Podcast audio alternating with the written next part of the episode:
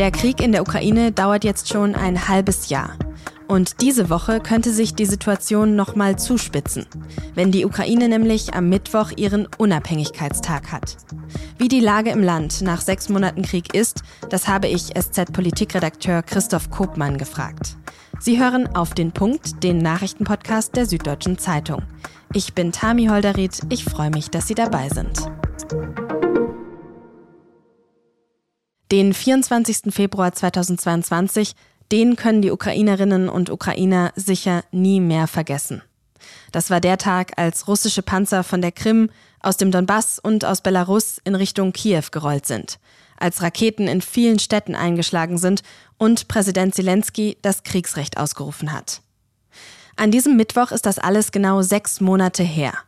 Aber dieser Mittwoch, der 24. August, der hat für die Menschen in der Ukraine noch eine andere Bedeutung. Seit 1991 feiern sie nämlich an diesem Tag ihre Unabhängigkeit. Damals, also 1991, hat das Parlament fast einstimmig den Austritt aus der UdSSR erklärt. In der Ukraine befürchten deshalb viele, dass es an diesem Tag zu noch mehr Angriffen als sonst kommen könnte, weil Russland seine Macht demonstrieren will. Aktuell wird ja vor allem im Donbass im Osten und im Süden der Ukraine gekämpft. Dort steht übrigens auch das Atomkraftwerk Saporischia. Aber jetzt werden eben auch Raketenangriffe auf Städte abseits dieser Front erwartet. Davor hat der ukrainische Präsident Zelensky in einer Videobotschaft in der Nacht auf Sonntag gewarnt. Wir müssen uns alle bewusst sein, dass Russland in dieser Woche versuchen könnte, etwas besonders Bösartiges zu tun, so Zelensky. Mein Kollege Christoph Kopmann beobachtet den Krieg in der Ukraine von Anfang an und er war selbst vor kurzem vor Ort. Mit ihm habe ich über die aktuelle Lage gesprochen. Christoph, vielleicht kannst du zu Beginn mal so ein bisschen erklären, wie ist denn insgesamt gerade die Lage in diesem Krieg? Ist es eine Pattsituation oder merkt man doch, dass eine Seite, ich sag mal, mehr Erfolge in Anführungsstrichen verzeichnen kann als die andere? Es ist so, dass dieser Krieg, man kann sagen, im Grunde festgefahren ist, eben auf so eine Art Stellungskrieg entlang seit Wochen, fast Monaten schon festgefahrener Fronten. Also da bewegt sich auch nicht viel. Hin und wieder mal können die Russen so ein paar Kilometer Land und Gelände gewinnen, mal den ein oder anderen kleinen Ort einnehmen. Auf der anderen Seite, vor allem im Süden, können die Ukrainer immer mal wieder Gegenoffensiven erfolgreiche starten, aber das beschränkt sich auch eher auf wenige Kilometer, das hin und her geht. Ich würde sagen, nach dem, was man am Anfang dieses Krieges erwartet hatte, was auch die Russen sich erwartet hatten, eben innerhalb weniger Tage, maximal Wochen die ganze Ukraine zu unterwerfen und Kiew vor allem zu erobern, ist diese Lage, wie sie jetzt ist, militärisch, würde ich sagen, schon fast als Erfolg zu werten für die Ukraine, eben dass sie es geschafft haben, diesen Vormarsch der russischen Armee so weit zu stoppen. Diese Woche feiert die Ukraine ihre Unabhängigkeit von der Sowjetunion. Normalerweise würde das auf dem Maidanplatz in Kiew mit einer großen Parade gefeiert werden, so war es zumindest die letzten Jahre. Jetzt in Kriegszeiten haben aber viele Angst vor noch mehr russischen Angriffen an diesem Tag. Kannst du einschätzen, wie wird der Mittwoch ablaufen? Das ist auf jeden Fall für beide Seiten ein, ein hochsymbolträchtiger Tag. Eben nicht nur ist es der Unabhängigkeitstag, sondern markiert eben auch genau sechs Monate seit Kriegsbeginn. Eben daher kommt auch die Befürchtung, dass äh, Putin das nutzen könnte, um öffentlichkeitswirksame Schläge gegen ukrainische Ziele zu verüben. Deswegen gilt zum Beispiel in der Großstadt Kharkiv, ganz im Norden der Ukraine, ganz nah zur russischen Grenze, an dem Tag auch eine 24-stündige Ausgangssperre. Und die ukrainischen Behörden warnen die Bevölkerung vor allem in Großstädten, da irgendwie sich in größeren Mengen zu versammeln, weil die Angst vor Raketenschlägen eben real ist. Eine Parade wird es in Kiew deshalb auch nicht geben, zumindest nicht in der Form, im Moment ist auf dem Maidan beziehungsweise an der großen ähm, Paradestraße, die zum Maidan führt, eine andere Parade zu sehen, und zwar eine Ausstellung ausgebrannter russischer Panzer- und Militärfahrzeuge. Mhm. Immer wieder gibt es ja auch Sorgen um das Atomkraftwerk in Saporischia.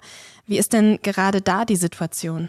Das Kraftwerk, das Gelände drumherum, äh, ist immer noch besetzt von russischen Truppen, schon seit Anfang März. Daran hat sich nichts geändert. Und ähm, was die Lage besonders brisant macht, ist die Lage des Kraftwerks. Es ist nämlich genau an der Front. Es liegt am Fluss Dnieper Und genau auf der anderen Seite des Ufers sind ukrainische Stellungen. Das heißt, es wird tatsächlich regelmäßig über den Fluss geschossen von beiden Seiten. Eine sehr brisante Situation auf jeden Fall. Und genau deswegen, weil die Situation eben so brisant ist, äh, fordern immer wieder internationale Politikerinnen und Politiker, dass das Kraftwerk schnell durch die internationale Atomenergiebehörde inspiziert werden soll.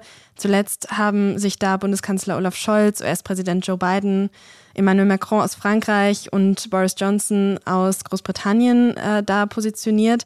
Warum ist das denn aktuell nicht möglich, dass dieses Kraftwerk eben inspiziert wird? Das liegt, würde ich sagen, zuvorderst an der russischen Armee, weil die da mit und unter Waffen dieses Kraftwerk besetzt hält, was, äh, um es mal vorsichtig zu formulieren, nicht die allerbeste Grundvoraussetzung ist, da eine wissenschaftliche Inspektion durchzuführen. Äh, außerdem ist es schlicht und einfach sehr gefährlich, ähm, auch wenn es ähm, Mitarbeiter einer internationalen Organisation sind, die sozusagen hinter die Frontlinie zu schicken. Das andere ist, auch wenn die Russen öffentlich sagen, mittlerweile, sie würden so eine Mission unterstützen, äh, sind es offensichtlich Bedingungen, die sie stellen, die zumindest für die Ukraine nicht ak zu akzeptieren sind. Also zum Beispiel, dass, äh, dass diese Mission über die von Russland annektierte Krim einreist. Ähm, da hatte die oder hatte die Ukraine auch grundsätzlich bisher auch starke Bedenken, weil sie der Meinung sind, wenn da eine internationale Mission, eine international anerkannte Mission äh, hinfährt, würde das die russische Besatzung in diesem Gebiet und speziell in diesem Kraftwerk rechtfertigen. Also sozusagen internationale Anerkennung dafür, dass die Russen da sind. Und das äh, will Kiew tunlichst vermeiden. Macron, Scholz, Biden und Johnson, habe ich gerade schon gesagt, haben ja am Wochenende telefoniert und sind sich in diesem Telefonat wohl auch einig gewesen, dass die Unterstützung für die Ukraine nachhaltig fortgesetzt werden soll. Wie läuft diese internationale Unterstützung? Denn gerade sind jetzt zum Beispiel die Waffenlieferungen aus Deutschland tatsächlich in vollem Umfang angekommen. Wie ist da der Stand? Es gibt nach wie vor immer wieder Waffenlieferungen. Allerdings äh, muss man sagen, seit Juli ist in der Ukraine kaum mehr was angekommen an zum Beispiel westlichen Waffensystemen. Die ähm, versprochenen Waffenlieferungen aus Deutschland, über die wir auch hier ewige Wochen gefühlt diskutiert haben, ähm, sind zumindest zum Teil da. Also ähm, Gepard-Flugabwehrpanzer und äh, die Panzerhaubitze 2000, davon hat Deutschland äh, Exemplare geliefert. Äh, Olaf Scholz hat am Wochenende jetzt nochmal gesagt, auch äh, ein versprochenes anderes Flugabwehrsystem und ein Artillerieradar soll jetzt auch, er sagte, nächstens geliefert werden. Mal gucken, äh, was das dann konkret heißt. Das hat von deutscher Seite aus ja in den, bei den letzten Malen auch immer mal wieder gewisse Verzögerungen gegeben. Wir werden das im Blick behalten. Mhm. Wie ist denn deine Einschätzung? Glaubst du, diese Unterstützung wird auch noch längerfristig anhalten oder merkt man vielleicht schon, dass auch der Westen langsam so ein bisschen nach einem halben Jahr, ja, ich sag mal, kriegsmüde wird, auch wenn das zynisch klingt? Im Moment sieht man zumindest, was die westlichen Regierungen äh, angeht, das gerade Frankreich, Deutschland, die USA und Großbritannien genannt, äh, die unterstützen die Ukraine nach wie vor auch öffentlich in ihren Äußerungen stark.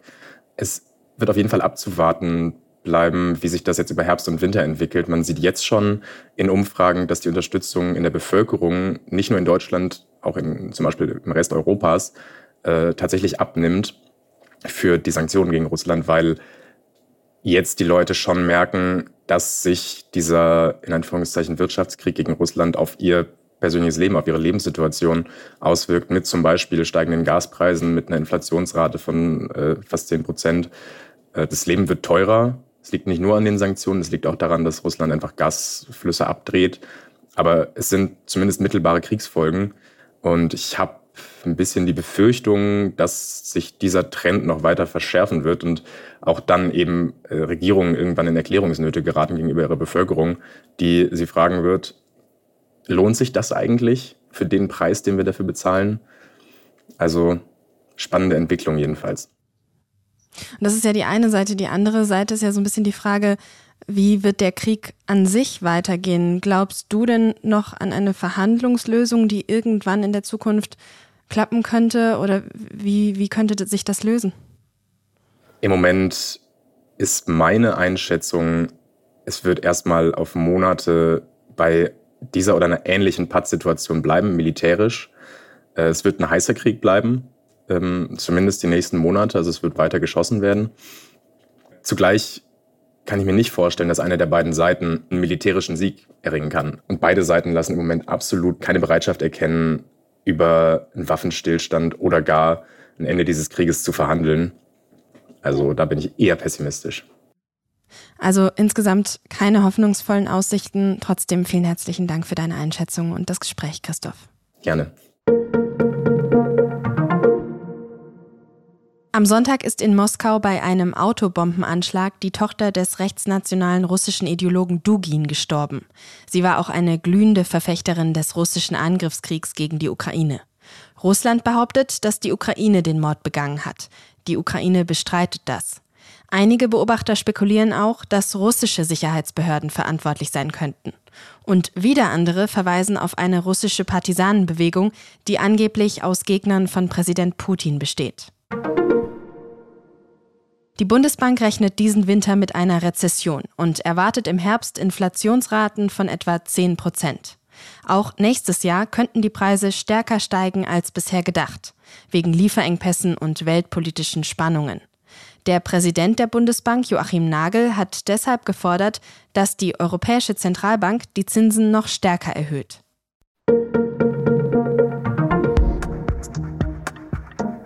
In München sind am letzten Sonntag die European Championships zu Ende gegangen. Das war die größte Sportveranstaltung im Münchner Olympiapark seit 1972. In unserem Podcast und nun zum Sport ziehen meine Kolleginnen und Kollegen aus dem SZ Sportressort deshalb mal ein Fazit. Die Folge finden Sie wie immer unter sz.de slash sportpodcast und auf allen Podcast-Plattformen. Redaktionsschluss für Auf den Punkt war um 16 Uhr. Produziert wurde diese Sendung von Jakob Arnoux. Vielen Dank fürs Zuhören und bis zum nächsten Mal.